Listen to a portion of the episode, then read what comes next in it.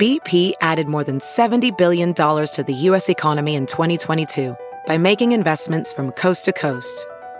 Investments like building charging hubs for fleets of electric buses in California and starting up new infrastructure in the Gulf of Mexico. It's and, not or. See what doing both means for energy nationwide at bp.com slash investing in America. It's Kaley Cuoco for Priceline. Ready to go to your happy place for a happy price? Well, why didn't you say so? Just download the Priceline app right now and save up to 60% on hotels. So whether it's Cousin Kevin's Kazoo concert in Kansas City, go Kevin, or Becky's Bachelorette Bash in Bermuda, you never have to miss a trip ever again. So download the Priceline app today. Your savings are waiting. Go to your happy place for a happy price. Go to your happy price, Priceline. The following podcast is a Dear Media production. Hi, everyone. For those of you who follow We Met at Acme, welcome to We Met at UJA, tonight's rendition of our usual podcast. I'm so excited to be here moderating this panel and New York's ELP kickoff event. We're here live with an amazing audience. There's over 2,050 of you guys. And um, you all came out to learn about getting involved in your community, about dating, about all these great things that we're going to talk about tonight. So we're super excited.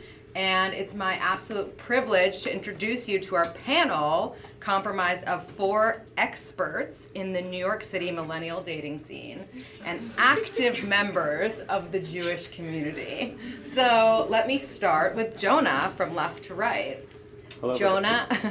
Hello, everybody. I don't think you need to hold. I don't know. I first time wearing a mic ever. So Jonah is not only my camp friend, for those of you who went to camp, shout out. But he For Lindsay's fifth candle, her camp friend, it's Jonah Feingold. I- Come on up. Jonah is a writer and director of short films whose directorial work online has accumulated more than 100 million views and can be seen on BuzzFeed, Funny or Die, CNN, HuffPost, and more. Then we have Jared. Jared Matthew Weiss is the creator and host of Touchpoint, which is New York City's monthly town hall about the future of sex, relationships, and identity. And the next town hall will be September 11th. If you are around, hopefully you will come.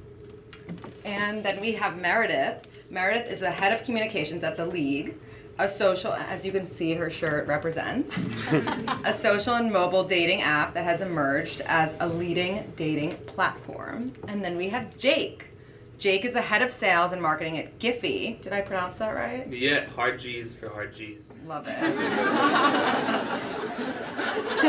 Well, we don't discriminate if you say jit. The the world's peanut uh huh, the world's first and largest GIF search engine, and founder of Jaywalker NYC, an art illustration and print studio. And I have to mention this: if you have Instagram and you search for a GIF for like one of your stories, and you see a dancing guy, that's Jake. It is So he Is is the funny? only dancing guy, right? Yeah. I think so. So on if anyone knows anyone Instagram. the Ellen Show and can get me on, um, I have my card. Please speak to me afterwards. So that is the crew, and we're gonna start basically with a lightning round. I'm gonna ask some questions, and we're gonna go through each panelist, and they're gonna have 10 seconds to respond. The second round will be more topics for discussion, and panelists will have the opportunity to provide a bit more in their responses. So, without further, let's talk relationships. So, we're gonna start with Are you single, Jonah? 646 620. Take this down. 5940. That's my cell phone number. Yes. I'm going to keep talking to mic like that. It's a good look, yeah. I, I am short answer. I am single. I'm, I'm like single to the point that like Netflix is suggesting I give out my password to other people because I'm it's just me watching it. Got it. Yes. Love it. Um, Jared. No, I'm not single. Meredith. Um, I am not single. I am actually my own league success story. After Oh. dating for two years on the league, I'm now with my current partner. I didn't realize you met on the league. We'll have to get into that. Yeah. Jake. I'm not. I'm staring directly at my boyfriend, which is a little uncomfortable. But um, good eye contact is always key, right? Key to success. Love it. Yeah. Love it. This one's a bit heavier. Do you believe in monogamy, Jonah? First of all, the odds are very good for me right now. I got four, like four or five single or taken people and one single guy up here. This is good. Um, yes, I do. I do believe in monogamy. I like that. Do you want more? Well, you have 10 seconds. So. Well, but here Emily Blunt and John Krasinski can do it. We can all do it. So that's sort of because they're attractive? because they're hardworking, creative individuals who find time to love each other and do their art. I think that that's pretty cool. That's really nice. Jared? Um, sorry. Um, I, yeah, I think that monogamy works for a lot of people in the world, and I think that's fantastic. And I think you should do what feels right. So you believe in it? I mean, yeah, I mean, I believe it, it works. I mean, it's not like the tooth fairy. It's not something that I feel like I have to really Right. believe in. Right.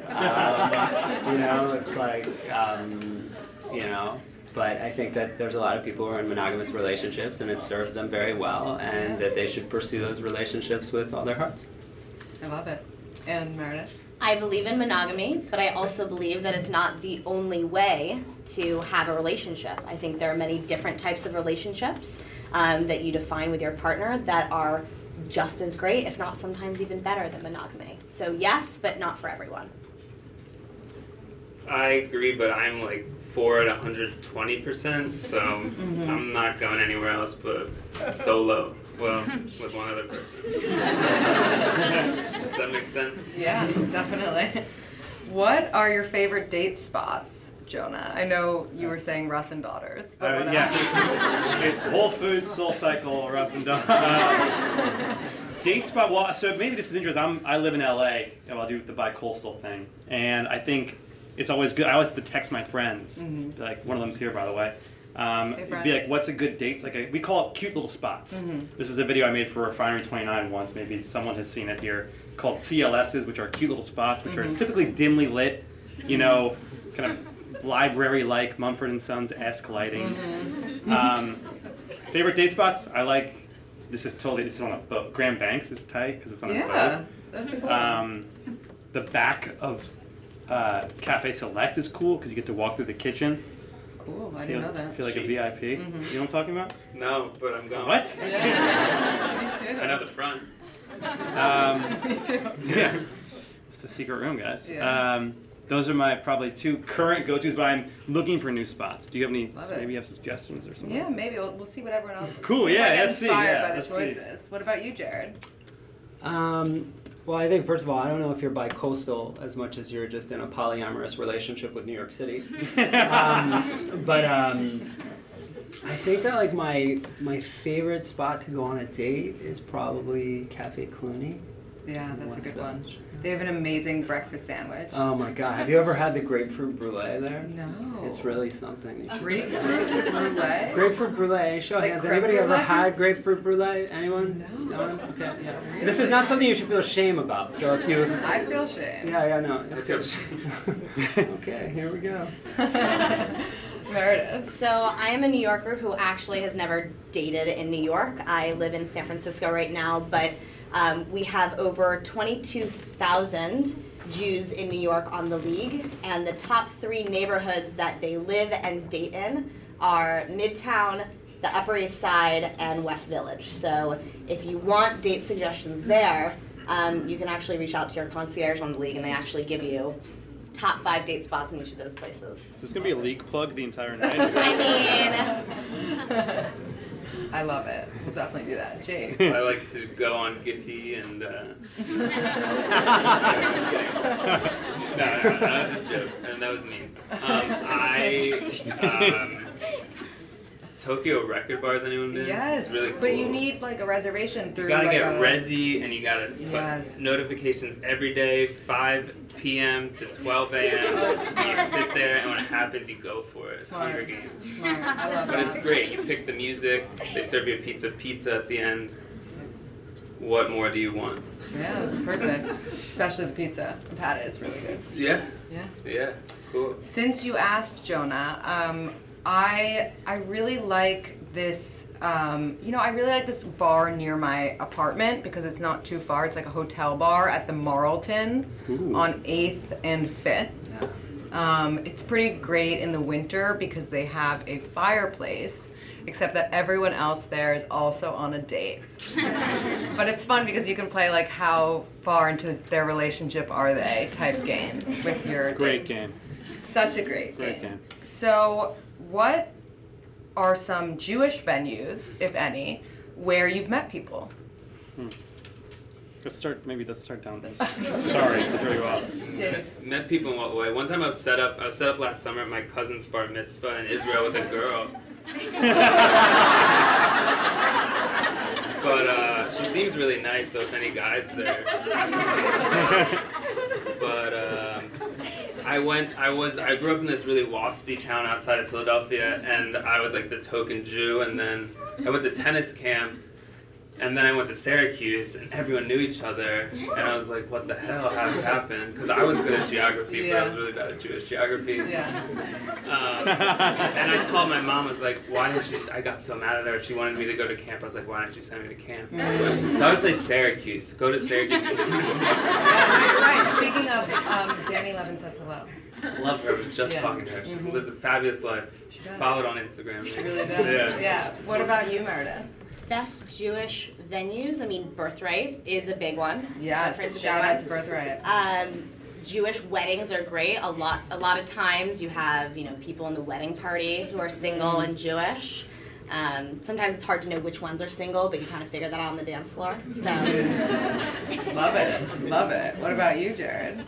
I mean, I don't know. I don't really go to a lot of Jewish dating spots, but I think that like if I were, it seems like we met at UJA is a really Yeah, exactly. This is the spot. What about you, Jonah? Soul Cycle West Hollywood has a good group of East Coast New York Yeah. type, you know, Yeah. people. Uh, I And would Shape House, right? And Shape. I go to Shape. Yeah, I went to Shape House. Yeah. Um, has anyone know Shape House? Shape House? Anybody? It's uh, it's cool. Uh, but I did meet somebody there actually, and that was interesting. But um, I would say just generally speaking, because I, I live in LA, a lot of the people I do meet end up being from like we were in AEPi together at USC, so uh, any East Coast kind of Jewish person finds each other Mhm. just inherently in Right. California because Mhm. it's I think not that many people, you Yeah. know. So Makes sense. Yeah. What was your worst date? right. Start again. Happened recently. Okay. Sorry to hear. And I've thought about this question and what I can say, and I, it was a date from a dating app that I will no longer use. It wasn't the league. It was not the league. No, no, it wasn't. No, it wasn't league. It was um, it, it was this one called Raya that is now sort of like Ah. it, it used to be for Yeah, so Raya is technically a dating app for celebrities. writer and director. Uh, no, but, But, I mean it's really it's, for people who have like over, I think, a thousand followers on Instagram. well now you can invite whoever. Now it's I think it's open. Open, Open. yeah. So like Mm. that's why I'm on it now because Right. it was like someone gave me an invite. Yeah. And uh, I won this date with this girl, and it was going perfectly fine. Cool, we got a drink. Then we're like, let's go for a walk. And then this is real. There was a mouse that was walking by on the street, and I didn't really see. And she was like- Walking or running? it was, it was walking. it, was, it was taking its time. Nice walk. It was like a brisk. They're just like it was a nighttime moonlight. It was passeggiata. It was, When it was having a night mouse? walk. Okay, walk. And I didn't see what she was talking. She's like, "Oh, hi, like fella," and like she gets down and starts talking and engaging with this mouse. I'm talking beyond like, "Oh, look, it's a mouse." It's like touching, like, touching the mouse, and I'm now like, I gotta tell all my roommates about this shit. This is fucking crazy. Sorry, this is crazy. And th- I know it sounds crazy, but like that moment on, I was like, I'm never gonna see this person again. And it, but I know, and also that's my worst date. Like that was to me Yeah. like that was a bad date. Yeah. Like I thought I liked you, and then I realized I don't like you. That's a tough realization. She's talking to a mouse. Yeah. I'm sure she was just a really friendly girl, but maybe a little too friendly. yeah, maybe too, maybe too nice. Yeah. Jared, what about you? Um, So it's been a while since I've been on a date, but I think the one date that comes to mind is early in my adventures in New York City. Um, I had met this woman who was a like a prolific matchmaker at a cafe. She says, "I'd like to set you up with my daughter." so I figure, okay, we'll see what she has to offer. So I um, so I, I we meet for sushi, Right. and uh, we're sitting there, and um, we don't have a lot in common. And she says, you know, do you like reality television? And I said, not really. I don't really watch reality television. And this is like in the beginning of the reality television wave. Uh, you know, the early aughts. And uh, and I said I don't really watch it. I said I honestly I think it was when I, I think they came out with a show. Uh, it was called like Who Wants to Marry a Midget, and I I, I just don't think I want to watch that. And she's like, that's funny. I never heard of that show. And I said, well, I think honestly I don't think it went anywhere. I think it was just a pilot. And she starts hysterically laughing. Oh. You know the story. remember the she story. starts hysterically laughing, and I'm like, "What's so funny?" And she's like, "I didn't know that midgets could be pilots."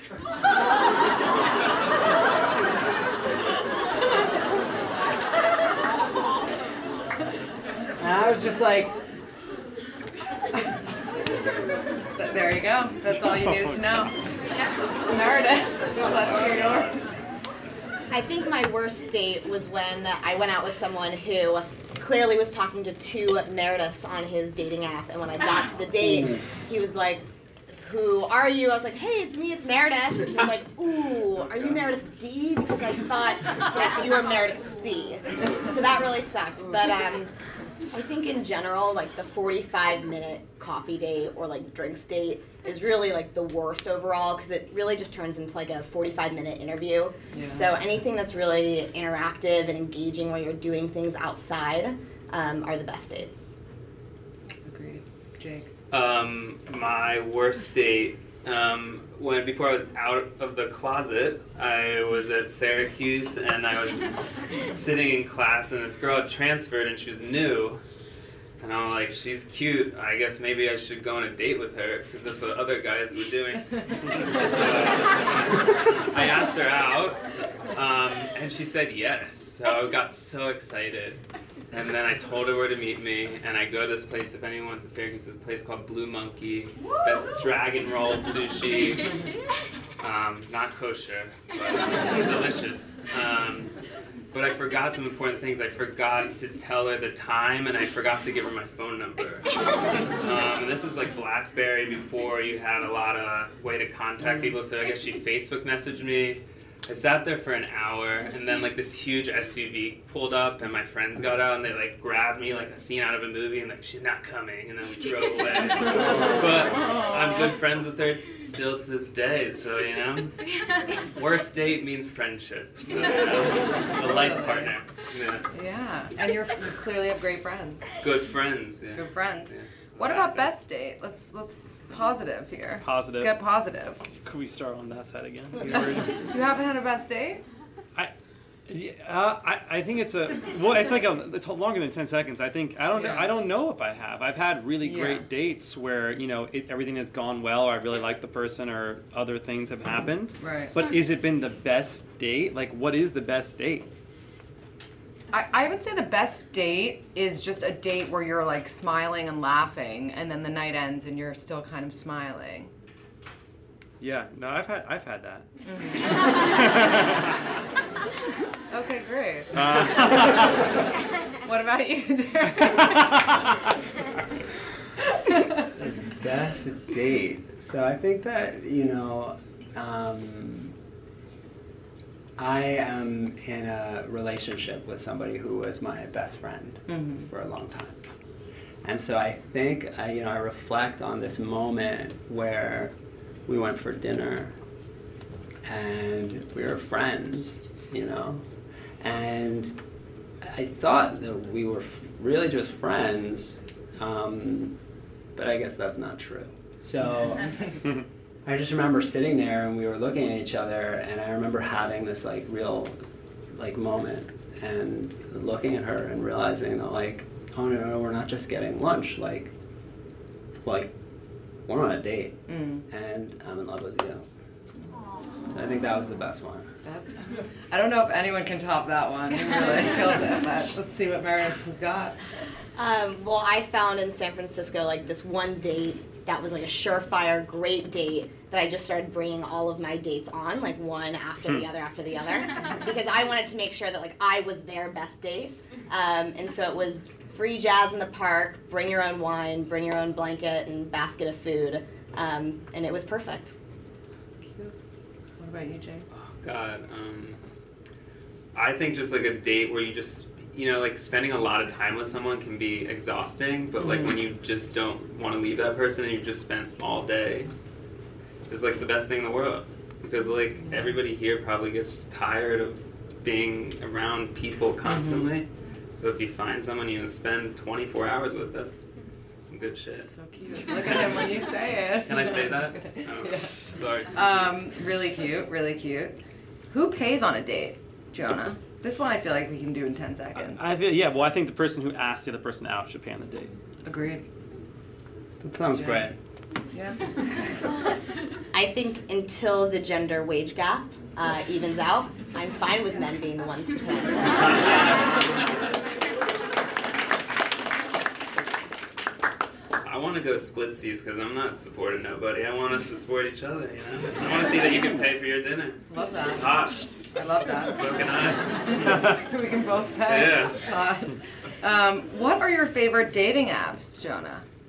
Obviously, the league is, you know, one of the best apps I've ever been on in my entire life. It's more than an app, really. It's nice style. Okay, wait. I'm gonna. What are your favorite dating apps other than the league? Other than the league. Yeah. You know what's interesting? I, I when I saw that question, I thought, okay, what do I like? Bumble, Hinge, like what are these apps? But then I was like, you know what? I think Instagram is a really cool way to meet people, and because it's you, I know it sounds a little bit like the DM five years ago was weird. Like Mhm. I don't think you could DM someone five or three years ago. Now it's kind of socially acceptable, which I think is really interesting. Mhm. Again, I'm going over 10 seconds here. But what would be your go-to DM, just out of curiosity? um, do I know the person or do I not know the person? You, they're your friend's friend, like your friend's hot friend that you like have stalked. Am I commenting on a story they posted or am I going in cold? Which would be better? Commenting on a story. and- Why? Why are you watching their story if you if they're not if you guys aren't do I, following sorry, do I, fo- yet? sorry, do I follow them and they don't know that I follow them? This I'll allow your getting friend that actually recently followed on Instagram who then followed me back. My friend? who might be here. My friend? yes, some, I followed some Who, friend. who was it? I don't remember. I can check. Okay, we'll talk. We'll talk about it. But um, the DM, I think the DM I would send is like, hey, if it's someone I don't know, who I just think is super cute. I'd be like, Yeah. hey, like you seem really cool. Like, would love to grab a cup of, and then the coffee emoji. Yeah. You act, act like I'm crazy here. We've all done it. Is coffee a great date though? It's a, it's it's gonna turn into drinks because I'm gonna, basically gonna try to suss it out and see is she interested in me in a drinks way. Because Right. I did this once and they came back to me and said, "How about a drink?" And I was like, Right. "Great, that sounds actually more fun." Right. And coffee. Isn't a, this isn't a general meeting. I think that's actually a really good question. Yeah. I think like I think just asking somebody like, I have a question. Like, you know, before this goes any farther, are you interested in me in a drinks way or in like a dinner way? Right. But drinks are coffee. Drinks are even coffee because if someone says coffee, then you're like, oh, they don't like. Yeah. Yeah, there's a spectrum. Yeah, no, there's I mean, coffee is like I'm feeling you out. Drinks is like I'm feeling you out with a few drinks in me, and then dinner dinner is like I'm down Yeah. with you. I'm hungry. Yeah. That's yeah. Dinner's like you're paying. I mean, we don't want to read into it. Right. Yeah. Or, or hungry. Or um, and what about you, Jared? Were you ever on any dating apps? I've never used any dating apps. I mean, I find that like my favorite app to meet new people these days is definitely um, Uber Pool. Um, One might say that's a dating app. One might argue. I mean, you know, I mean, what isn't a dating app these days? It's true. It's true. I mean, honestly, if you fall in love with like the person who delivers your groceries from uh, what's that called? Postmates. Instacart. Instacart, and you fall in love now. Instacart has become a dating app. You're right. You're right. Yeah. Absolutely. it's just something to think about. No, for That's sure. For sure. What about you, Meredith? I Well, wonder what your favorite I, app is. Since I can't plug the league, um, I would say that my favorite dating app is actually Tinder. Um, and the reason for that is Tinder is like your great grandfather who is old and kind of smells and tells dirty jokes, but like you love them anyway because they paved the path for you. Um, and I do really value this like shared experience that everyone has. Pretty much everyone in this room either has their own Tinder story or knows of someone who has this like Tinder experience and like globally across the you know the entire world is this like shared Tinder experience and I think that's unbelievably fascinating. Yeah, I like that. I would say Tinder was the first app to, at least from me, from a girl's perspective, where guys started to post pictures of themselves climbing mountains alone. Machu Picchu. yes, it was like every picture when Tinder first came out was a guy climbing a mountain completely by himself. So they definitely coined that for sure. I'll give it to them. Do people still use Tinder? I Tinder is actually really popular um, still. People, it's more of I would say of, of a hookup app than a dating app. But can we get my a show of hands from the room? yeah, raise your hand if you're on Tinder still.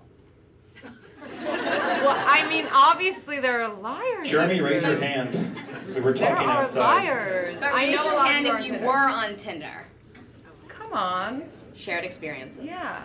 I mean, I, I think that um, Tinder is actually getting much younger. Like my cousin who is 17, 18 is on Tinder and she meets guys that way. Um, and so I, I think it's just like becoming a younger thing again. Um, but I could be completely wrong. What about you, Jake? What dating apps were you on? I've only, I don't even know, is it a dating app? I've only had Grindr in my life. Grindr's a Um, dating app. It's like the old grandfather that Meredith was describing that you don't want to hang around. Grindr for. How do we describe Grindr? Grindr is a app for uh, gay men, Yeah. and it's a bunch of shirtless uh, pictures, just torsos, headless. Or- message them, and it is the person or not. Yeah. Yeah, below you should get that in the DMs. Yeah. Uh, whether you like it or not. Right, Sometimes right. unannounced and at work. But um, I've always met people the old-fashioned way uh, through uh, talking in person. But uh, yeah, maybe I should. No, I mean I'm happy. Love it. Um, what is the best message to send or receive on a dating app, Jonah? Other than the coffee message. Uh, to, to the best message to, the best message to receive I think is typically like a hey uh, it's, I know it sounds crazy. I, I like getting a hey a hi or something very simple. I know what it's the, the thing I don't like receiving is like a difficult loaded question. Something simple as like what's your favorite movie is like I think kind of a crazy thing. Like I don't like crazy favorite movie. How about just hello nice to hi how are you? I think you're cute too. You know like we're all in this it's a it's a dating apps are shallow Right. because we are inherently judging based upon how the other person looks so let's just acknowledge that say hey you're cute I like I think you're cute too let's go get a coffee why, why are we talking on this digital algorithm I have thoughts but that is my favorite message to receive is a hel- is something simple to send it c- I think GIFs Yeah. Yes. Yes. That was mine. I think that's a good idea we can clap um, One clap. I like sending GIFs Yeah. I like the bear waving hi That's Classic. yeah Cute. cute. It says a lot. What about you, Sarah? What was the question? So, best message to send or receive on a dating app. Let's let's pretend. Right. Best message to send. Like as if I'm like pursuing another person? Yes. Oh, okay. Well, I think that like probably probably letting somebody know how you, you may feel about them and then asking them if they are open to exploring something.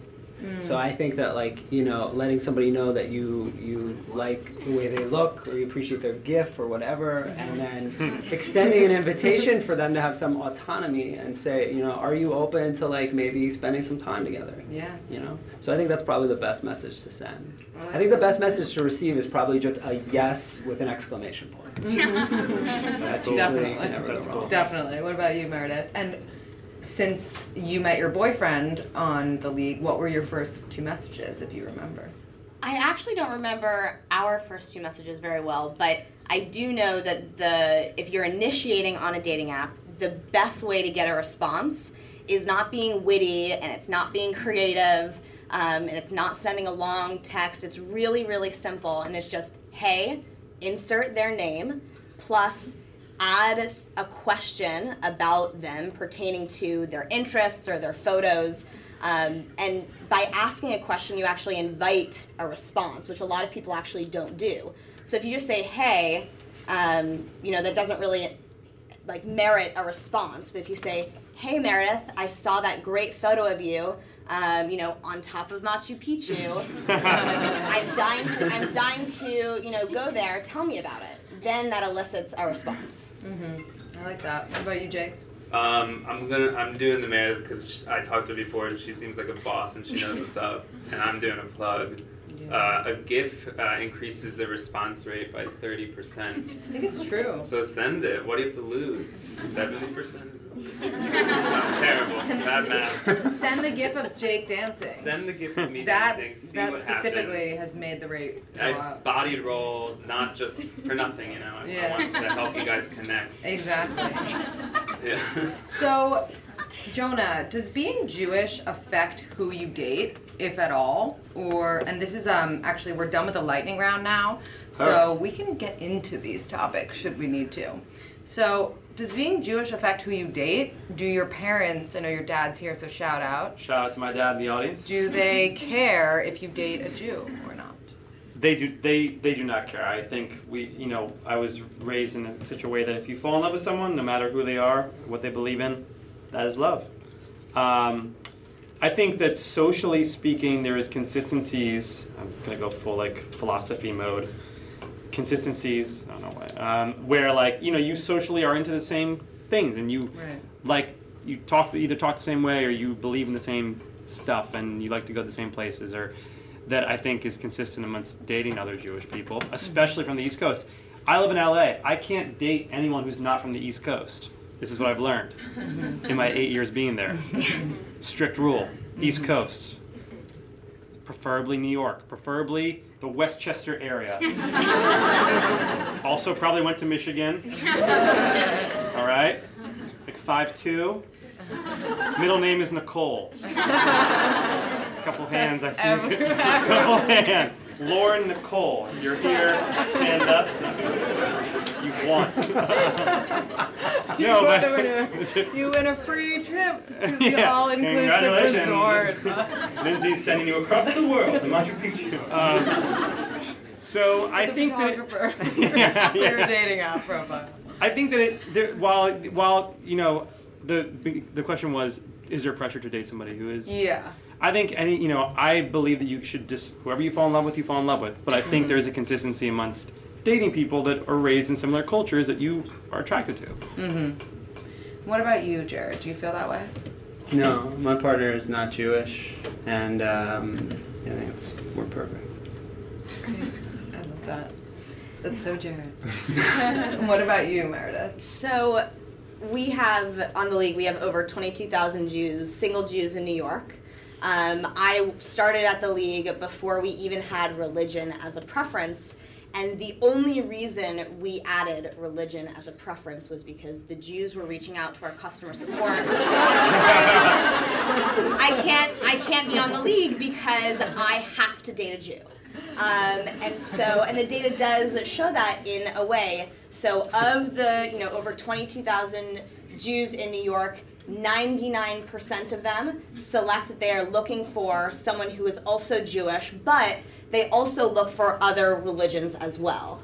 Um, 24% of our Jewish, Jewish community in New York is looking for only Jews. So if that puts it into perspective for you, there are quite a bit of you know Jews in New York who are only looking for Jews. Now, for me personally, I was in the cohort of looking for Jews and also other religions as well. Um, you know, I think that the millennial generation is one of the first generations to come into their 20s with 10 plus years just to date. You know, there's not as much pressure in your, you know, mid 20s to settle down and raise a family and have children. And so I believe that it's important to utilize those years to date many different types of people. Um, I dated the guy who was Catholic and I went to Christmas Mass with him one year. Um, I dated the guy who absolutely did not believe in God and did not believe in any religion whatsoever. Um, you know, I don't think that being Jewish um, affected who I dated, but I do think it ultimately affected who I chose as a partner. What about you, Jake? Damn, yeah, that's smart. Um, I my my mom grew up super Orthodox, and my dad was not Jewish, um, but he had an Orthodox conversion, like full on like prick down there to say it's official. Oh, wait, I like he got circumcised? No, they like I think prick you if you already are as like Oh. a symbolic way. That's true love, you know. but um, I am not dating someone Jewish, but I think you need to find someone who just has those same values. I love being Jewish, and I think they really appreciate that. And like the the family values that come with being Jewish. Right. Um, yeah, that's important to me. Um, and we both don't eat pork for different reasons. But, uh, What are the out. reasons? I grew up keeping kosher, so no no pig for me, and I just don't think you like the taste. right? but he says he keeps kosher, so it's fun, right? Yeah, it's really fun. Would you convert for a partner, Jonah? Um, convert to any to whatever they are. Yeah, exactly. Um, I think if it was like a deal breaker, I don't just don't know if I would be in love with someone who had such a deal breaker thing. Like if you don't Yeah. do this, I'm never gonna be with you. So Yeah. the answer is like no, because we would never be in an ultimatum like that. Mm-hmm. Ultimatums are a thing. Yes. Are we dating? Are we not dating? Right. You know. would, would you ask a partner to convert for you? No, I wouldn't. I wouldn't. I wouldn't. And Unless they brought it up. Yeah. they were like, do you, do you want They're me like, to they're like, "Do- I want to convert. I'm like, I support that. Yeah. so it has to come from them. Yeah. Yeah. What about you, Jared? You know, I think that, you know, she referenced earlier that I, I host a town hall about love and sex and identity. It's called Touch Point. And there have been thousands of people that have sat in this circle with me. And um, I'm not following suit with my comrades here and just pitching my own stuff. I'm saying this solely because I think after listening to a lot of people, a lot of different people, people that identify in all the ways on all the spectrums, the gender spectrum, the sexual orientation spectrum, the relational orientation, etc. I think that what I've discovered is that the point of a relationship is to discover that you are a mythical creature capable of extraordinary things. And I think that that's it. And I think that, you know, we're talking about conversion, and conversion to me is synonymous with transformation. And I think that our relationships should serve as containers and vehicles for our transformation. Mm-hmm. And so, if that's a religious transformation and that's what aligns with your, you know, values and where you see your life going, then that's a beautiful thing. And thank God you met that human. You know, if it means that you've converted into a Trump supporter, that's also something that you can think about. But, but um, I think that, you know, if there's anything I've learned from my experience is that you know we all walk these very very different paths, and we have to honor those paths. And hopefully, we don't find partners that choose to walk ours. We find partners that choose to walk theirs, and in a perfect world, they're side by side. It's beautiful. Well said.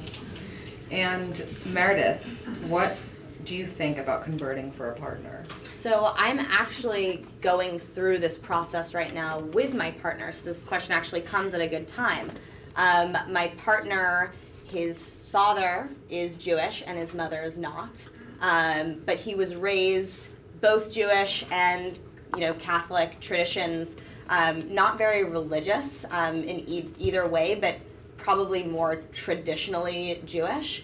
Um, and so when we started dating, we started just naturally having conversations about family values, and it was important to me that I raise my family um, Jewish. And you know, I asked him what he wanted, and he definitely um, the ownership was on him to kind of come to me and say, I actually am really interested in you know choosing Judaism as my own personal identity. Um, and that was a choice that he made. So after having conversations with a rabbi, we thought that conversion was something that he had to do.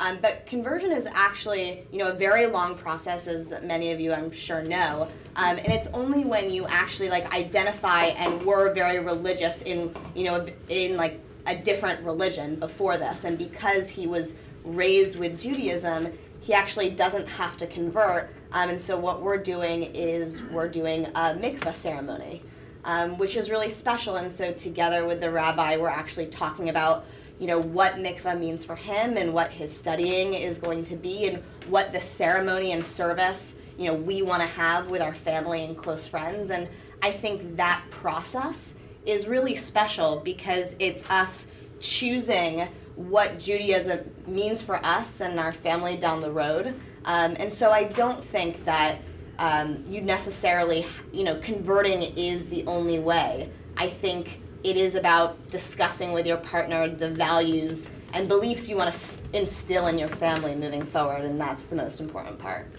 Yeah, I like that. What about you, Jake? Well, yeah, like my dad chose. It's not like my mom was like, "You need to convert," but my grandpa was like, "You need to have an Orthodox conversion, or it's not official." But he wasn't like, "You need to be Jewish." But my dad wanted to be Jewish, but I could never convert because I'm Jew Walker. That's how I'm known. Yeah. That is like people call me Jew. A Catholic Walker doesn't have the same ring to it. Yeah, I agree. Um, and yeah, like I wanted my L Bean backpack to say J E W, but my middle middle name was Robert. You know, I wanted, like, Jew is like ingrained in me. I never want to lose it. And there's not many Jews left. You gotta, I want to Yeah. survive. Come on. It's true. Survival of the What would you do because you're the closest to Orthodox, I would say, out of the oh, bunch. Oh, Yeah. What would you do if your partner said, or sorry, rather, your parents said to you, you know, you can only be with someone who is Jewish, and if you choose someone who isn't Jewish and they convert, it still isn't good enough for us. God, you gotta meet my parents like Mother Teresa and Gandhi, so this is like really hard for me. They're like, do whatever you want. Right. Yeah, YOLO. But, um, but, but let's say that were the case, That- yeah. right? And you were very much in love with this person. Um, God, um, what, I do what does one do? I'm really close to my family, but like if you love someone that much, I don't know. Like I can't. I could never imagine like changing someone else and being like, "You need to do this for me." That Mhm. just feels so. tw- 20, 2000, you know, Right. 2018. Do what you want. Agreed. Be you. The person's not going to be happy, or I Mm-hmm. don't know. You're probably not going to be happy trying to force yourself to find someone else. Yeah. Did that answer? it? I don't even know. I Yeah. like blacked out during that. Yeah. So far. Did well. But I feel like a lot of parents, you know, they may not necessarily be like, you will marry Jewish and you only marry Jewish. It's more of like the underlying tone. It's a guilt trip. It's like, oh, you're dating someone? Are they Jewish? Yeah. They're not Jewish? Yeah. Oh, you No. know.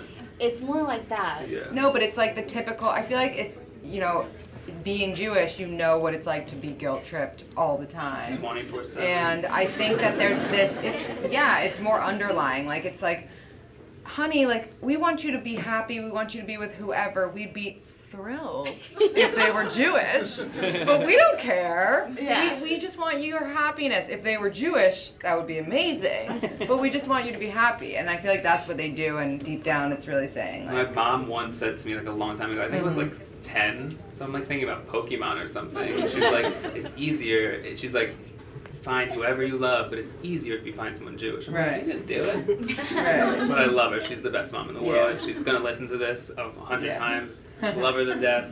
Love you, mom. you heard it. Oh, is that Jewish guilt once again? Yeah, I'm, I'm like crying in the back of the thing. Um, what Jewish values, if any, do you consider and kind of apply to dating? So, you know, you mentioned, like, I think family me- values were mentioned here. uh, what even are typical Jewish values? Maybe we should all go over those first. Yeah.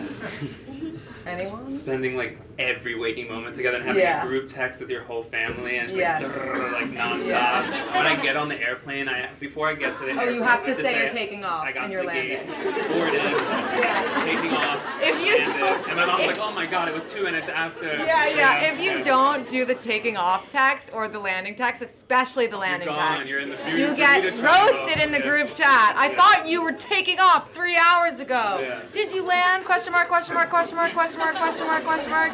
New row. Question mark? Question mark? Question mark? Question mark? The anxiety. Um, yeah. So I guess, I guess values of being in constant communication would be one. Yeah. Yeah. It sounds like being passive aggressive is one. Yes. yes. Very much so. A tradition. Constant overfeeding. Did you eat? Have you Yes. eaten yet? Yes. You have to be a good eater, Oh I feel God. like, right? And you've always lost so much weight, no matter what it is. At the moment, you're three pounds exactly. yeah, yeah. Yeah. Um, There's always lots of bagels. Always bagels. Thank God. How soon do you guys talk about philanthropy, if you do, Um, your partner? in, in what sense of the word philanthropy? Um, you know, that casual second day conversation Right. on What charities do you donate to? No, but it's less about what charities Yeah. and like, are you a charitable person? Do you like maybe they they join a big brother or big sister organization? Maybe they've helped out with Habitat for Humanity. Yeah. Maybe they aren't so involved with charity, but they think it's great. I think it's honestly something I've never discussed on a date, but now that we're discussing it, I want to discuss on a date because I think it kind of it's an interesting thing. Like second date, have you ever given to a charity? Like you know, like what was that like? Um, Right. I've like donated to my friends, like you know, Kickstarters. Kickstarters. yeah. Um, so I, I've never talked about it, but I do think it's when you bring it up, it actually makes so much sense. So I don't really Yeah. know why I haven't. Yeah, I agree. What about you, Jared? Why do you think that it's an important question? Um, you know, I don't necessarily. Um, I think it's an important question for tonight because we are at an organization. Yeah. But I think that, you know, it's a telling question, I will say. I think that, you know, you could have an array of answers. Somebody could say, you know, like, I don't know, but like my parents are on the board of this charity, you know, and that's very telling. Or you could have someone who says, like, yeah, I went to, you know, like this this third world country and I helped out for six months, you know, back in the day. You could have someone that says, Yeah, every Saturday I go to the library with six kids. I mean, whatever it might be, babysit, whatever you think is charitable, you know? Like for me, charity comes into my life because I do social media for a charity organization as one of my clients. And um, That's cool. that is yeah that's like the extent and, and it makes me feel good because it's like you know. But that's I love your answer. yeah. Thank you. What about you meredith? I don't think that philanthropy is necessarily something that comes up on the first date, the second date, maybe even the third date, but as you really start getting to know someone, those character traits and you know qualities about someone really do come out. Um, and I do think that, especially you know for the crowd here, it is something important to us. That's why we're here. So I would suggest that if it is something important to you, rather than finding out, you know, on the fifth or sixth date that it's not really important to that person you've been dating, I would put photos on your pro, you know, your pro dating app profiles of you doing charity, a charity that you're very involved in, um, or putting it as your interests. Because what you'll do is you'll start weeding out the people that you're not necessarily going to be compatible with, and you'll start, you know, bringing in, you know, b- matches who are going to be really compatible with you. yeah i like that what about you jake I'm gonna embarrass my boyfriend for a second. I'm sorry, but um, I once updated his resume because I only have the program it could be updated in. So I like made an edit that he wanted, and under uh, maybe it was like special interests or hobbies. It was avocados, dancing, and like activism. I was like, hell yeah, that's hot. yeah And but it's not something I would be like, are you into this? Right. But like over time, I've just like he's like actually I called Planned Parenthood to volunteer there. That's what I'm doing tonight. So it like comes up casually. Right. Um, but if I found out someone's like, Mm, like you said, just like Right. so far removed from it and has no interest in giving back, that is like, that sucks. Yeah. You don't want to be around that. Turn off. It's some Agreed. nasty stuff. Dark agree. soul. I, that's actually the next question, so we already covered it. Is it a turnoff if someone is not Oh charitable? my god, yeah. And yeah, I guess I guess it is, but but is it? What do you think, Jared? If it's a turnoff if somebody's not charitable. Yeah. I mean, I think that we live in, you know, we live in, you know, a time of radical change, and I think that we all have to play a role in that. So, Right. like he used the word activism, and activism is actually not philanthropy. Mm-hmm. So, like, and and activism is not, yeah. not charity. So, but I'm just saying that we're talking about like very different things, and I think Right. that like I think that everybody needs to play a role in like the world. I don't think it's necessarily about like I have privilege and I have all this stuff and now I give to you who does not. It's Right. like we share we share this space together Mm-hmm. and we all have you know I think a responsibility to contribute to it and to cultivate it and to to give it love. And so I think that finding a partner if that's your value, I Mm-hmm. mean, I, I know that's my value, and if you, you know, you know, finding a partner that shares that value is probably very. Yeah. Jonah, how soon would you invite someone home to a Shabbat dinner? Shabbat. We've been here for like 30 minutes. All right, let's. Just... um, Shabbat dinner. Good question. Um, you know, I would do it. I mean, honestly, do I do Shabbat dinners in LA with my friends? Sometimes. It's not every Friday. Right. Um, do I get invited to some? Yeah. Yeah. Um, is it more so like bringing someone back to meet family, or is it the idea of some sort of ritual? I think I think maybe to meet family. Yeah. meet family. I would do it very quickly. Not because i think like i think the whole like meeting the parents thing is like who cares? Like you know it doesn't need to be a doesn't need to be a thing anymore. Like if i met someone here tonight my dad's back there. Say what up. Uh, say hi. Uh, like that's honestly it only helps the person because then they feel more comfortable with you Yeah. and you feel more comfortable with them in a sense or you know red flags you can get the you can get the axe real quick and say basically your parents disapprove completely you can save yourself a lot of text messages Right. and heartbreak you So know. you're saying that if your parents disapproved, you would be done with that person. Well, here's the thing. I have learned from past relationships that your parents and your friends are really good at spotting red flags. And sometimes you can get lost in this sea of love where you don't see what your parents and best friends tell you time after time should not be something that you are into. Right. And you should break up with her. It's called love goggles. Love goggles. Love goggles. And after having come out of that, swam out of that sea with my love goggles now off.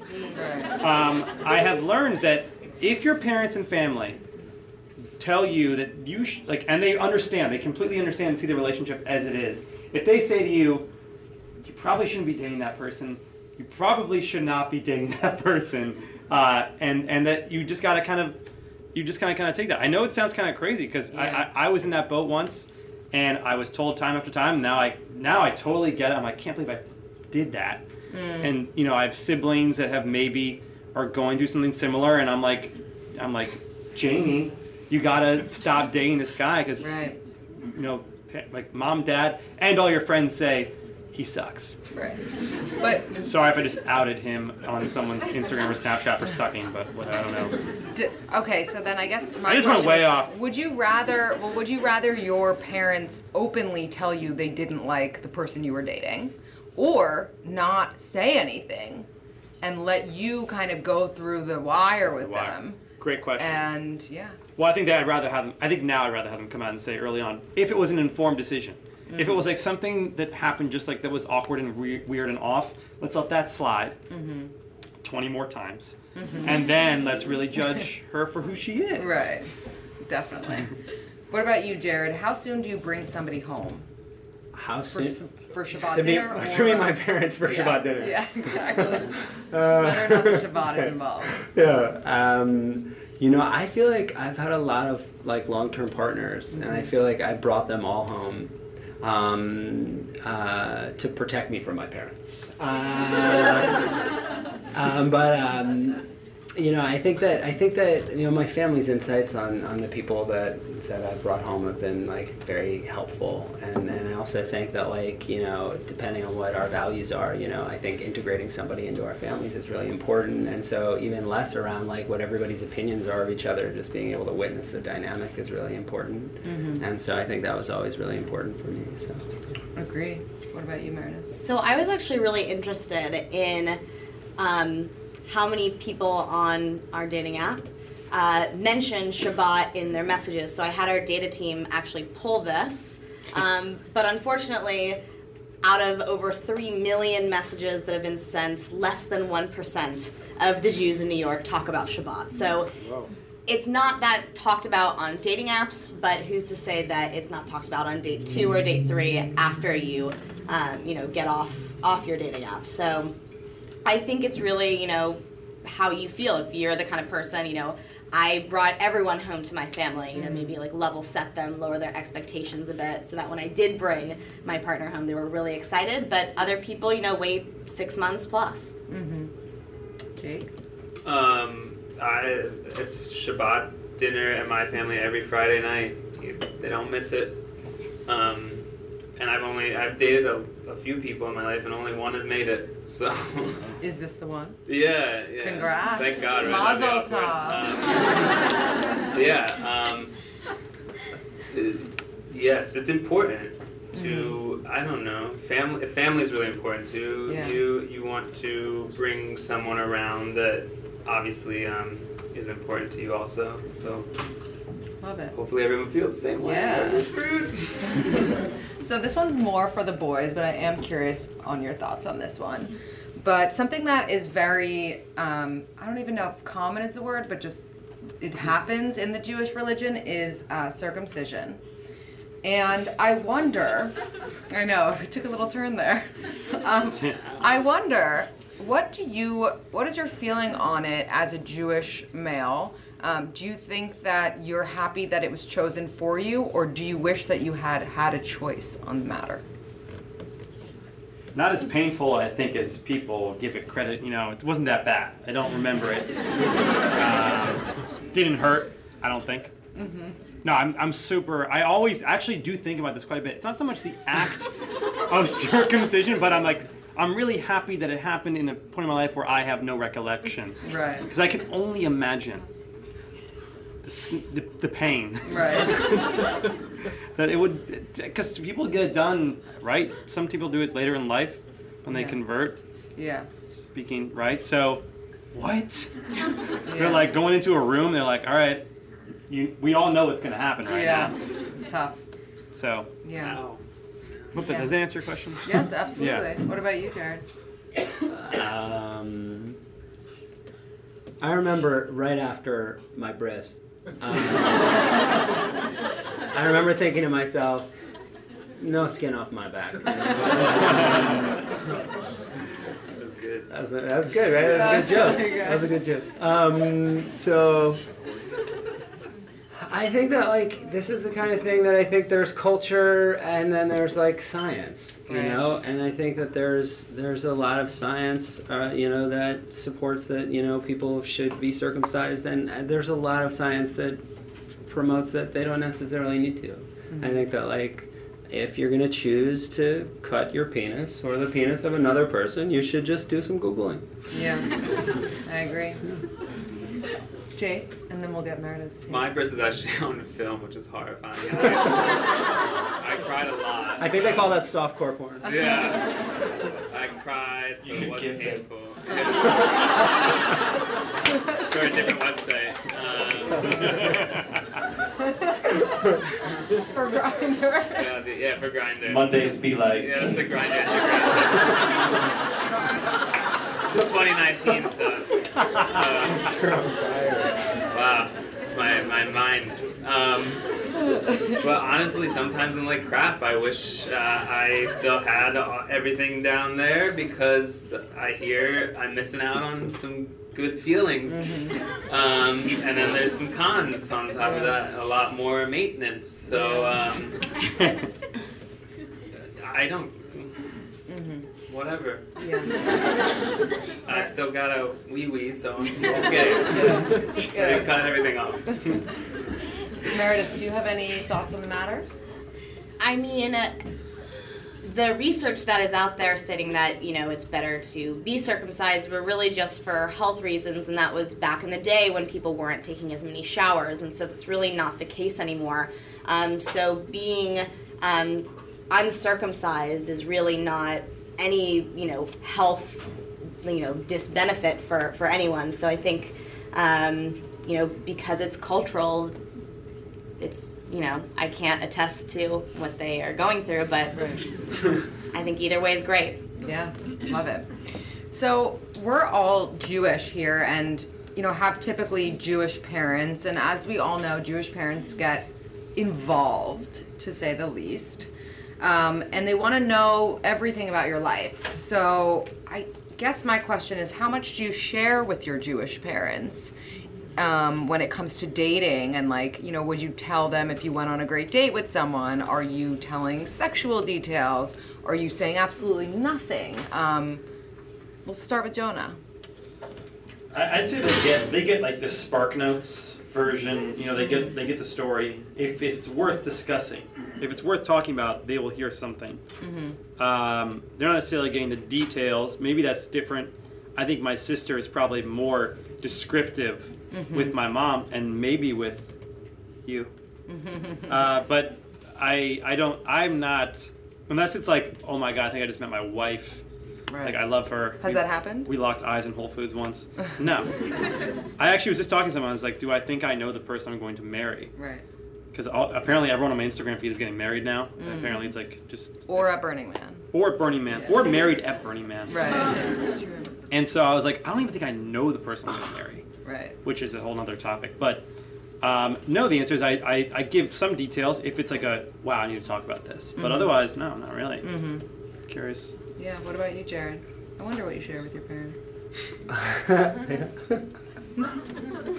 Um, I, I think that. Uh, I don't know. I, I, what I share with my parents is different today than it was when I was younger, and I think that um, you know relationships evolve from you know parent and child to, in my experience, something that's more like just two adults, and I think that like you know the relationship that I think I have with my parents today is is not as intimate as I think. Um, I think we're we are uh, told it, it should be, or, or and you know it, I guess what it would be it would be better if it was more intimate. But I think that um, they're very supportive of all my relationships, and I think the one thing that I always remember is that uh, I remember being in a relationship. Uh, probably like six years ago, and I remember being so in love, and I remember saying to my mom, I remember being like, I am so in love with her. I've never felt this way about, you know, a person before. And she said, You said that, you know, about the last one. and I remember thinking, like, I mean, I hope so. right I hope that with every relationship, I Right. can look at somebody and be like, this is the best it gets. Right. And I think that that's probably the extent of what I share with my parents. Yeah. Relationship. what about you Mary? Well, with my mom in the crowd, I think she can attest to this. I think I share just the right amount. Um, you know, she doesn't get the play-by-play, but she gets details enough that we can, you know, share a really close relationship from East Coast to West Coast. love it jake Um, yeah, I do sparks spark notes too. Spark notes. Because I'm not talking sexy time. I don't want to. I don't want to talk about that, right? But some people do, and I think that's kind of cool. You know, if you can. But um, well, we talk about everything but that. How about that? mm-hmm. Everything but. The, But sex. The good stuff. No, yeah. Are you familiar with Sex Talk with my mom? no what is God, this So there's a podcast called Sex Talk with My Mother, and it's a young guy and his mother, and they they host really provocative conversations about sexuality. wow That's Yeah, so Wow. it's just Definitely something for everybody to check out. for sure Yeah. I will say, uh, just add Yeah. one more thing. I realized. Yeah. I think with guys and their mom, Mm-hmm. like when I if it come if my mom knows I have a date, I think the reason I keep things maybe sometimes back is because I'll come back and it will be an interrogation. slamming my head against the wall. Who was she? Where'd you guys go? What'd you guys do? Right. And it's like, it's an interrogation room. I'm cuffed. Right.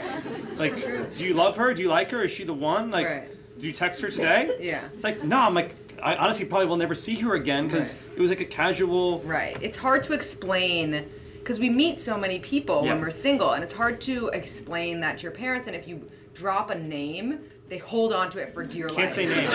Yeah, and they're like, Can't say names. Yeah, and they're like, what about that sweet Gabriel you asked me week? And I'm like, that was a work meeting. Like That was a fiscal just- three it's- years they, They like they reach for things Yeah. when you give them when you're single. It's so true.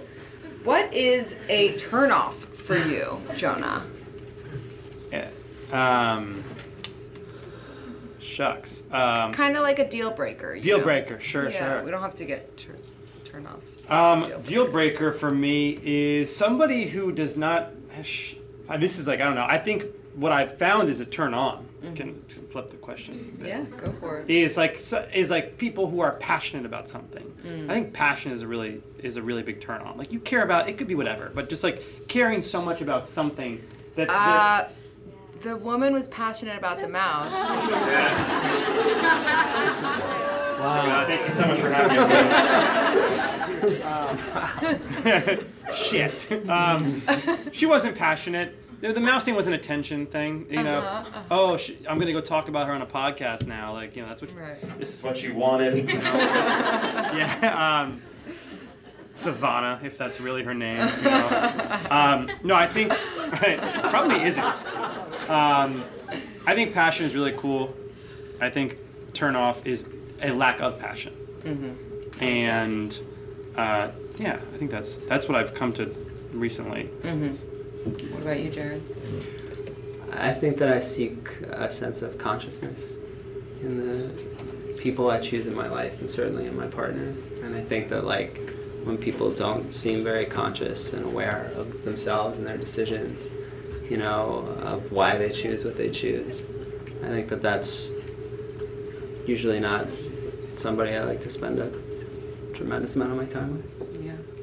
Yeah. Next time I want to sit over there. I feel like my answers are super like. Your answers are great. You're like all like in touch. No, no, no, no, you're great. You're I'm like, oh, she's on Raya. Like, I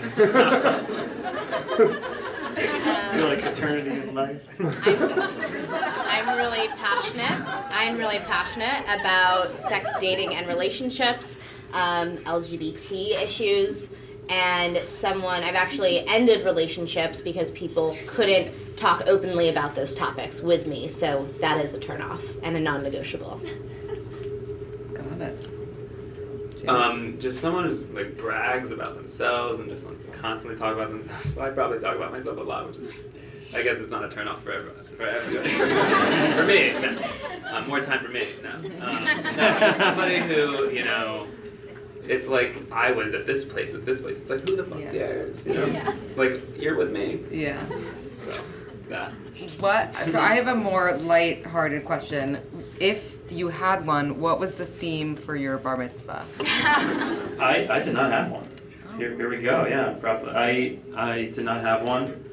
Um, yeah, my sister did. What was hers? California? Is that a theme? I'm getting the non approval. It's a theme. Yeah, love Pink it. California. Jared, did you have a theme? oh wow. I gotta go back. I'm, I'm trying to like play my recap tape uh, Uh-huh. in my head. Uh, I think it was basketball. Uh huh. Yeah. Love And it. basketball and Michael Jackson. Cool. It's a good combo. Yeah, like Michael Jordan and Michael Jackson. I Yeah. think that was that was it. It was The the, Michaels. the Michaels. Yeah. Be like Mike. Uh-huh. Yeah.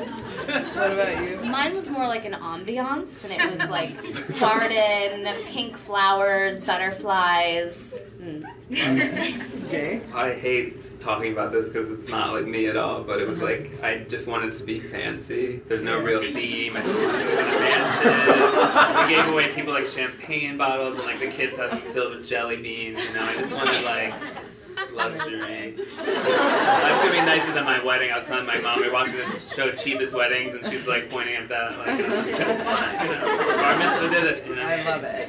Yeah. So we usually wrap up by um, on the actual podcast on We Met at Acme by saying a quote or a piece of advice that you've picked up through the years when it comes to dating. It could be when it comes to religion, um, when it comes to love, or just life. So we're gonna start on this side this time. So Jake, A quote. a quote or a piece of advice like you know the go-to is like when somebody shows you how who they are pay attention type thing just like it's so cliche but live in the moment like if you feel really excited about someone and they do too right now and today like just go for it you Mhm. know don't worry about like as Jews, probably everybody is anxious as hell here. I am, I am the most anxious human being. My parents are worried for me, probably right now, speaking to you. Um, I did okay, I think, guys, when you listen back, but um, you did great. Talking about myself, but no, seriously, just um, like live in the moment. Mhm. You live once, I think. We Right. think. Tomorrow could be it. Right. That's sad, but it's true. It's true. I feel like I have a lot of different pieces of advice, but the one that's coming to mind now is if you are looking for a serious relationship, you really should be, you know, meeting people on all the dating apps and going out to all the different venues. Um, maybe they're Jewish or not, but you know, it is about meeting multiple different types of people. Um, and so I wouldn't just exclusively, you know, date on JDate or date on the league. I would date on multiple different platforms. Jared. Um, I think that the best advice I've been given is probably to be here now.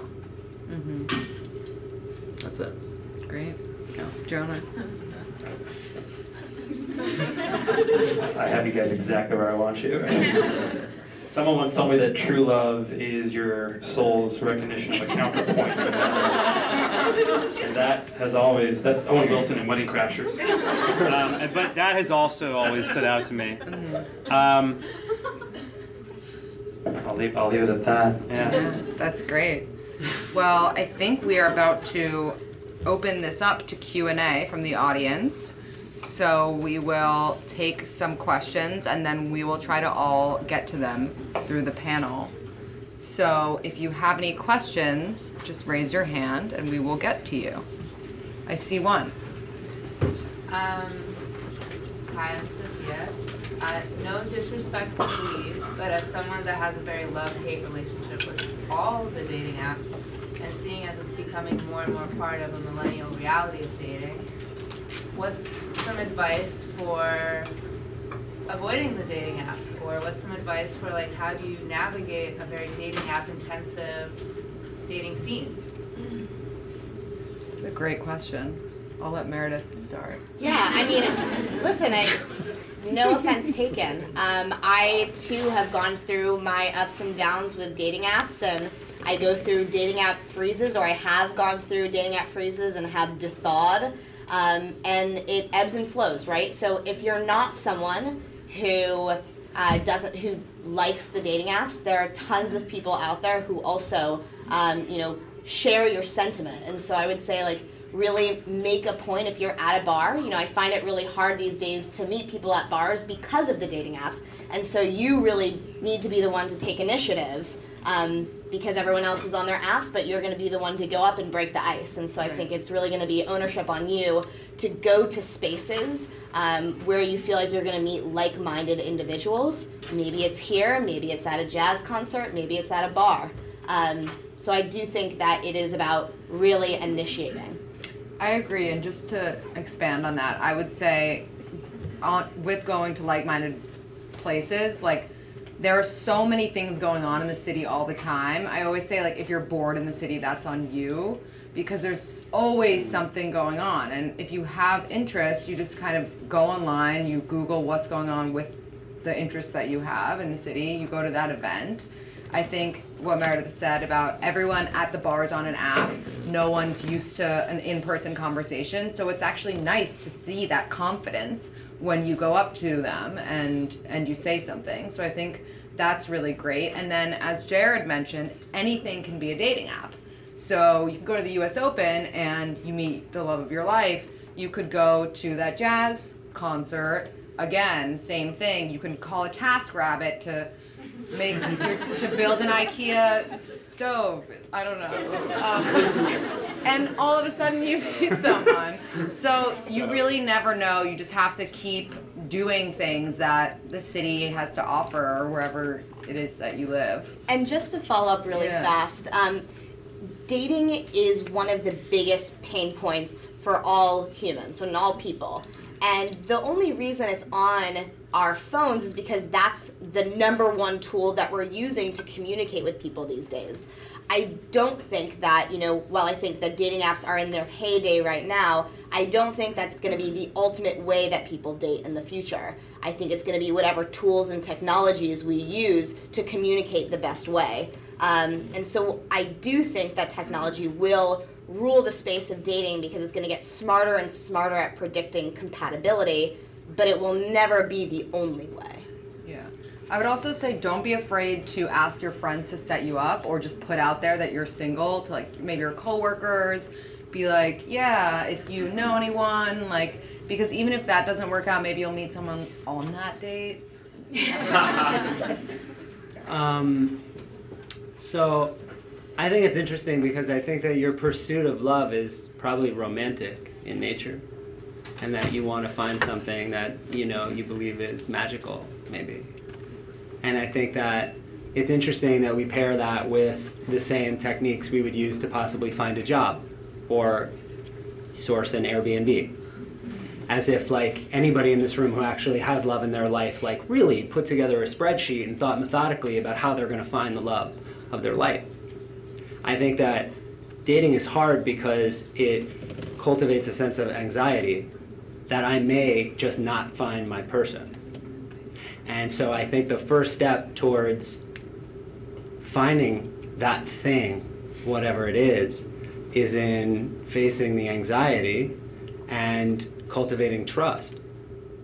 Because the trust that I will find is is probably the first step, you know? Because then, you know, I, with all the couples I've spoken to, it's like, yeah, I was on this dating app and I was there, and then I went to this party, and my friend brought his friend who happened to like have a layover, and then we connected, and now we're here, right? I don't know how many of your parents met on dating apps, but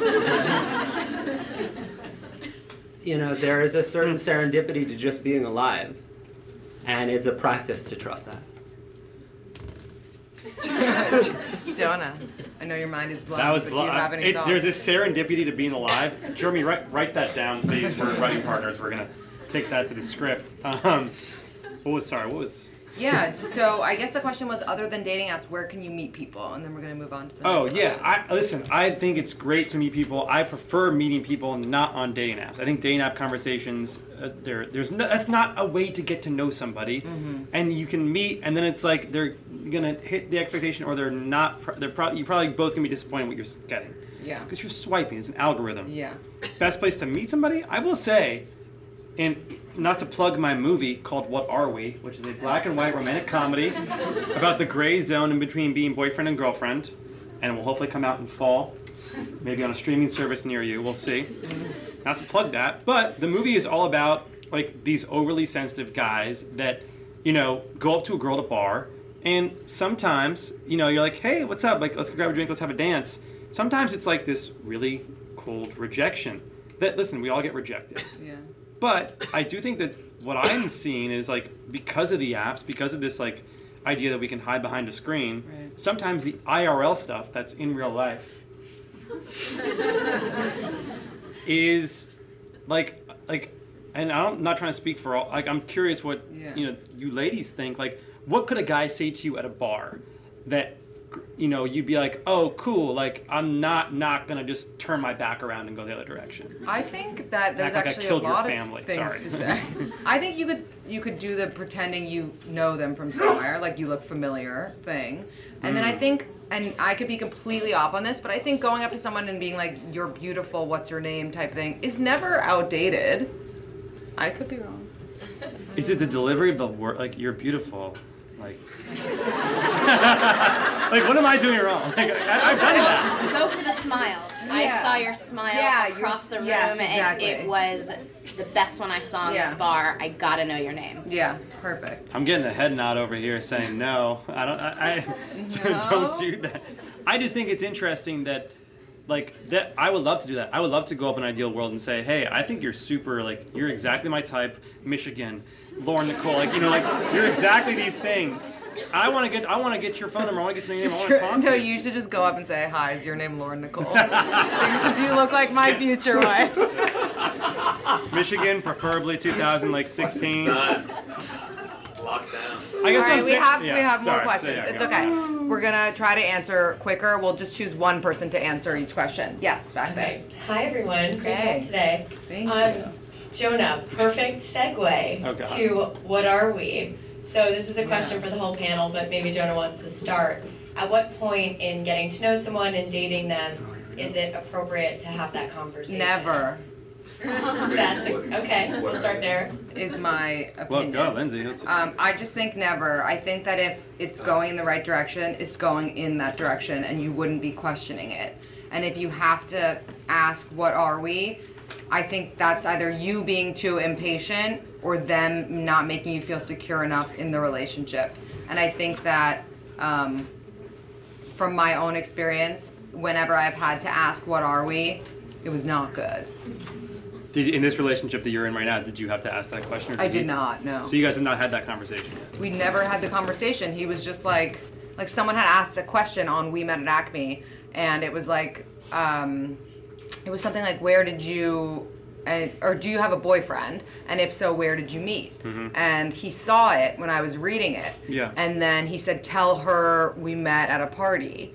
And I was like, okay, and didn't really get it. And then later on, he was like, when I said that, I was not referring to, you know, he's like, I Right. was referring to the boyfriend thing. So, it feels very circumstantial, though. Yeah. You host a podcast that asks dating questions. Yeah, but Like, but there like, are other lucky ways you. for like, oh, you're like we have to. no, I mean, no, but there are other ways for it to happen. I've actually also used the this guy asked me out on a date.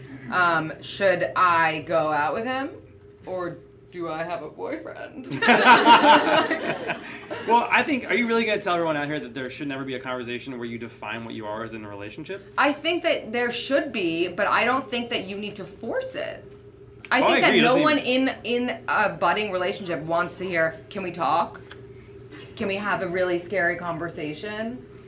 Where Some I people love saying, ultimatum "Can we you. talk?" Scared already. Like it's scary. Well, I think like we've pulled our users, and what we're finding is nowadays that conversation of "Are you my boyfriend? Are you my girlfriend? Are you my partner?" is now no longer like the narrative around that conversation. It's it's more like I'm not having sex with anyone else. I'm exclusively, you know, with you, and I just want you to know that. And that's kind of the conversation that we're seeing more and more, um, which I do find interesting. I do think, like, inevitably, there is this kind of conversation of like, we are exclusively together. We're in this partnership, um, and I think that definitely is, you know, person to person. But I do suggest that if you're feeling or you know you're catching the feels you should let that person know you know hey listen like i'm not seeing anyone else right now i'm really into this um, you know you let me know where, where your head's at You're the only person Yeah. I DM memes to. You know, Yeah. these memes aren't going to anyone else but you. I think that that's sweet to say. I think that's also still pressuring to to look someone in the eye and say I'm not sleeping with anyone else. I'm not seeing anyone else. Is the same thing as saying I need an ultimatum from you. I actually think and know for a fact that Jared has the only thing that you should say to someone in this situation, if you've listened to his episode, which is what, or sorry, which is what can I expect from you? No, no, no, sorry. You want me to do it? Yeah. Okay. Um, I think that the question around defining a relationship is an important one. And I think conversations are important because we tend to build our relationships and our just even our sexual relationships on assumptions. You know? I think that clarifying things is great, but I think the, the questions are the problem. So we tend to ask these questions when we define a relationship. We tend to say, What are we? And where is this going? That's it. Those are the questions we use. What are we? And where is this going? And what we expect is we're a monogamous couple, and like I think maybe we're gonna get married.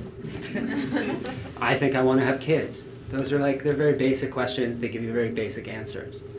But the two questions that I found are better to ask are, what do you need, and what can I count on you for?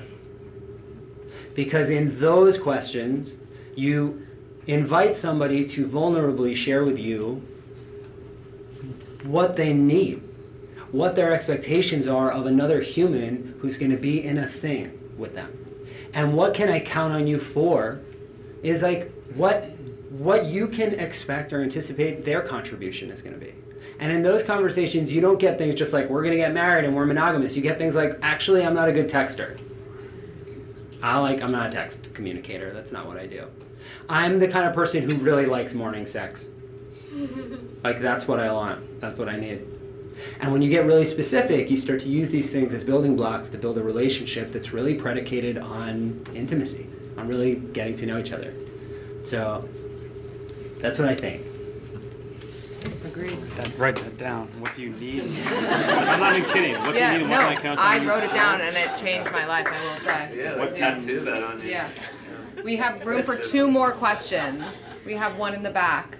Uh, this question is for Lindsey and Meredith. Um, I'm sort of in the Yenta business in that I have a lot of friends that turn to me to either introduce them to people or help them on dating apps because I have some sort of game or something. And I'm wondering, um, I've, I've found that a lot of my 20 something friends have lost a lot of confidence.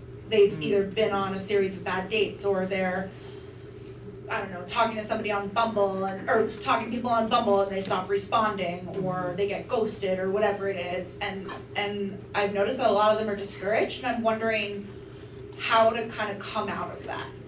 Mm-hmm. Do you have any initial thoughts? I think that's first of all awesome that you're a yenta.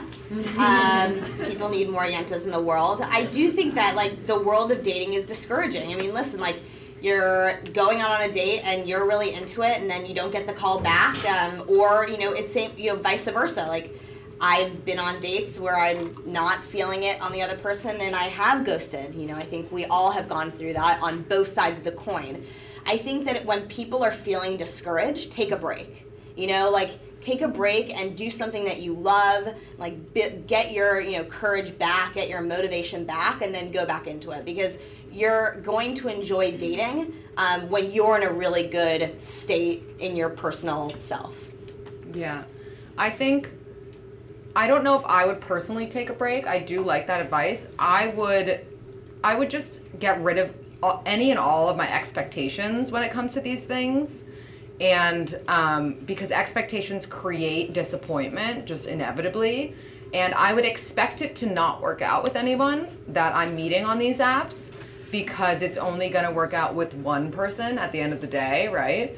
And just know that I'm not everyone's cup of tea. Every single person is going to be rejected at some point in their lives. And if they haven't been, I, I hate them. um, but that's just the truth. And so, you know, you just need to tell your friends you're all going through it together. And there's nothing wrong with them. They just actually haven't found that one person because there's only one.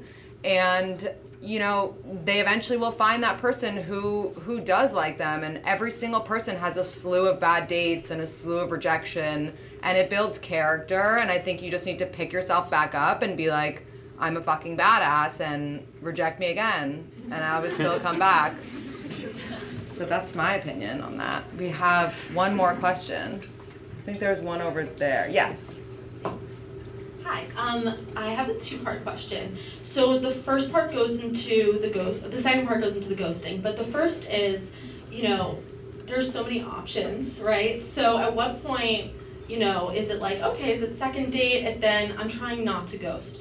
So I guess the question is, at what point should you like call it, and at what point should you like see them one more time to give them the benefit of the doubt? And then the second part of the question is, what are your like go-to not breakup text, but like I'm not feeling this text that like still like leaves like integrity and like maybe you kind of want friendship or like yeah a, a ghosting alternative. yeah Can we, can we define ghosting real quick? Yeah.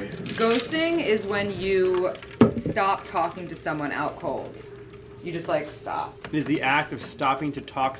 Stop talking, which means Over texting. texting, yeah. Te- stop texting someone without a reason. Without a reason. Without a, without an established reason. Without an established reason. You just stop. In the context of text. Copy that. Yeah. Okay. Got it. Okay. So um, I would say give it two, three dates before you give up because you never know. I set my friend up on a date with my other friend. She was like, ah, not really sparks. Now they're dating for two years and she wants to marry him. That was two dates. So I would say two or three. Um, and then what was the second question? When when should Like, what are some good texts to send? Oh, oh.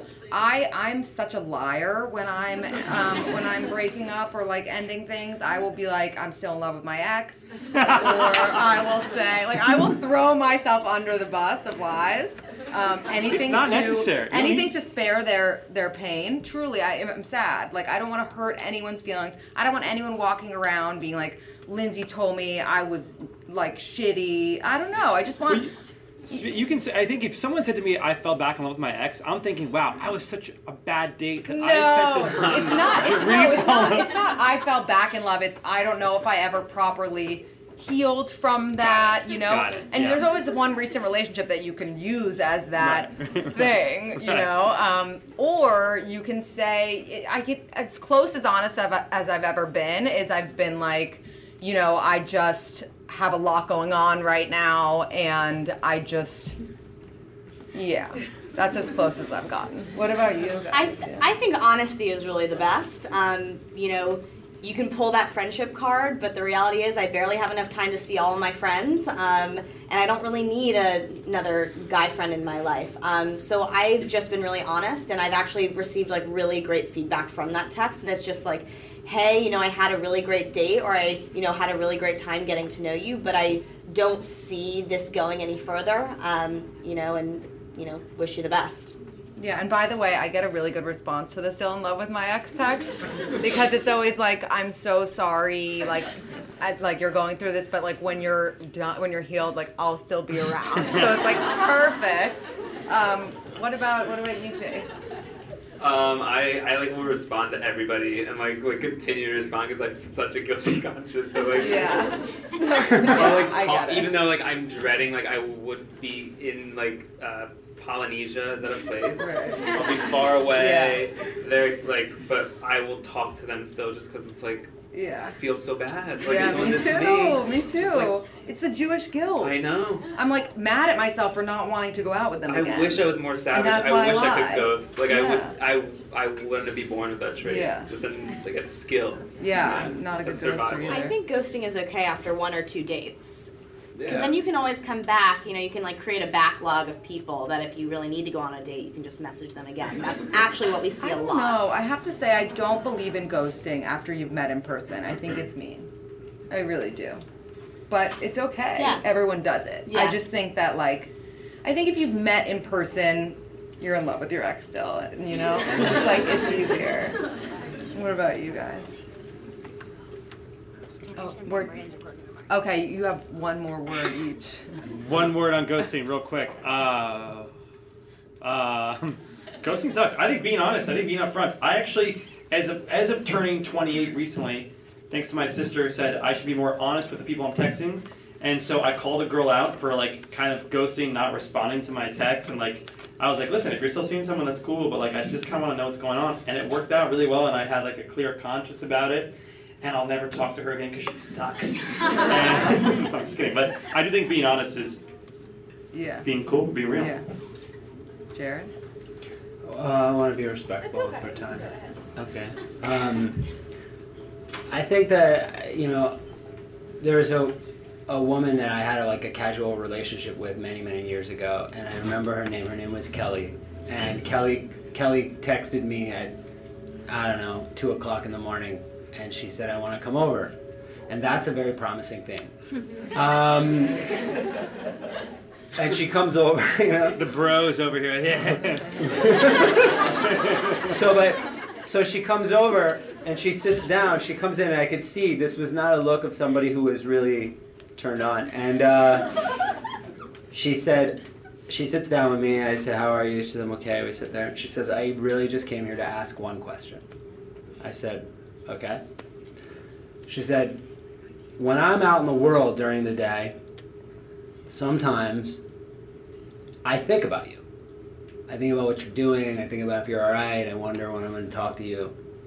And my only question is, do you ever think about me?"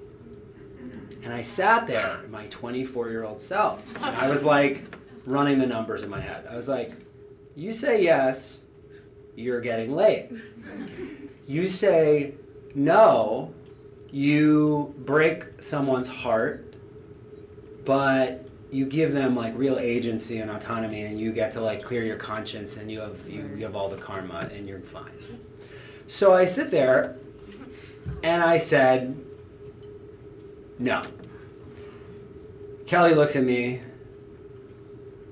She just says, okay. She kisses me on my forehead and she walks out the door. Yes, Kelly. Okay, that was it. That was it. Literally, there wasn't one word spoken. That was it. Okay, so now, five years later, I'm walking down the street. and I hear, Jared, Jared, Jared. And I turn around and it's Kelly. Shit. And I'm like, hi. And she's like, hi. And she gives me the biggest hug. And she says, I am so happy to see you. I said, tell me what's going on. She said, I, as soon as I left your apartment that night, I was so heartbroken. And probably within weeks, I met this guy and we fell in love. And like, we got engaged and we lived together. And four weeks before our wedding, I found out that for the entirety of our relationship, he had been sleeping with his secretary. And I'm like, it's so good to see you. Okay. And she says, she says, and it was the worst heartbreak because he was such a liar. And I've always, you have a different phone number now, so I couldn't reach out to you. Uh, but she said, I'm just so grateful that you were so honest. And so I, I tell that story in its entirety because we don't necessarily know the impact we have on people. And truth, although it might make us feel uncomfortable, not them, us, it's our discomfort with the truth. The truth is going to set you free. So. It's beautiful. It's a way to end it.